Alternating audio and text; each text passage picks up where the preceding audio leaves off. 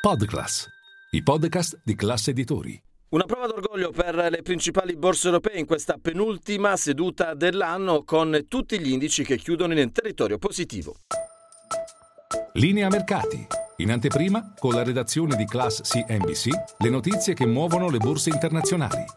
Milano è la migliore in questa giornata, guadagna l'1,20% l'indice Fuzimib e recupera i 24.000 punti. Tra i titoli più acquistati spicca sicuramente Saipem che guadagna il 4,65% acquisti su tutti i titoli, molto bene anche Telecom Italia che guadagna quasi il 3%. Unico titolo invece a chiudere in leggero territorio negativo è Unicredit, ma per il resto ci sono acquisti anche su tutte le altre eh, banche. Sul mercato obbligazionario si allenta la pressione sullo spread, torna sotto i 210 punti base con il rendimento del BTP a 10 anni sotto il 4,6%. Acquisti anche sulla borsa americana, soprattutto recupera il comparto tecnologico. Tra le notizie principali di giornata, la conferenza stampa del primo ministro Giorgia Meloni che ha toccato diversi punti economici, diversi temi economici